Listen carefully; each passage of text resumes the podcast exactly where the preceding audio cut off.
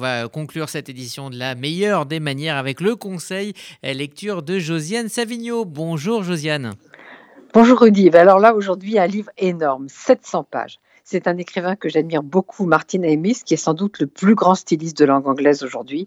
Et puis alors, si on peut, ce qui n'a pas été mon cas, il faut le lire en anglais. Pourtant, la traduction de Bernard Tulle est excellente, mais le style, on le voit mieux en anglais. Ce livre s'appelle Inside Story et c'est le livre d'une vie. C'est publié chez Calman Levy. Alors, il y a 20 ans déjà, en 2000, euh, Martin Amis avait publié Expérience, qui était déjà un livre de mémoire où il parlait notamment de son père, Kingsley Amis, qui est un grand écrivain britannique qui a été anobli par la reine. La figure du père n'est pas absente dans Inside Story, mais ce sont surtout trois écrivains qui sont les héros. Le poète Philippe Larkin, qui est mort en 85, 1985, le prix Nobel de littérature Saul Bellow, qui est mort en 2005, et l'essayiste Christopher Hitchens, qui était l'exact contemporain de Martin Amis, né en 49, 1949 comme lui, et qui est mort en 2011. Alors sa mort a eu sur moi des effets considérables, écrit Amis, mais entre autres, elle m'a fourni mon thème, et en outre, elle aurait pu légitimer le sous-titre d'une vie. En introduction, Martin Amis invite son lecteur à entrer chez lui, à s'installer, et puis il lui dit Dans l'idéal, j'aimerais qu'on lise une side story par rafale, en sautant des passages, en remettant à plus tard la lecture de certains autres, sans craindre des retours en arrière.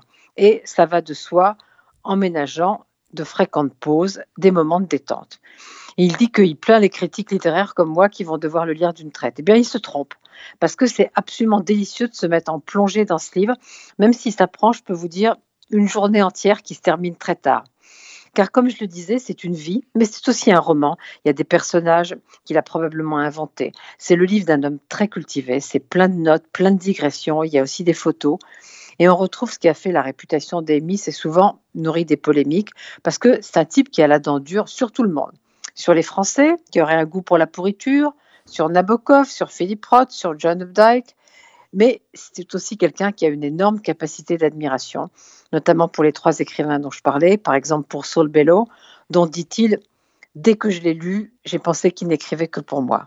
Alors à la fin de ce bilan, Amy se demande si c'est son dernier livre. Il est possible que vers la fin, je me contente de lire.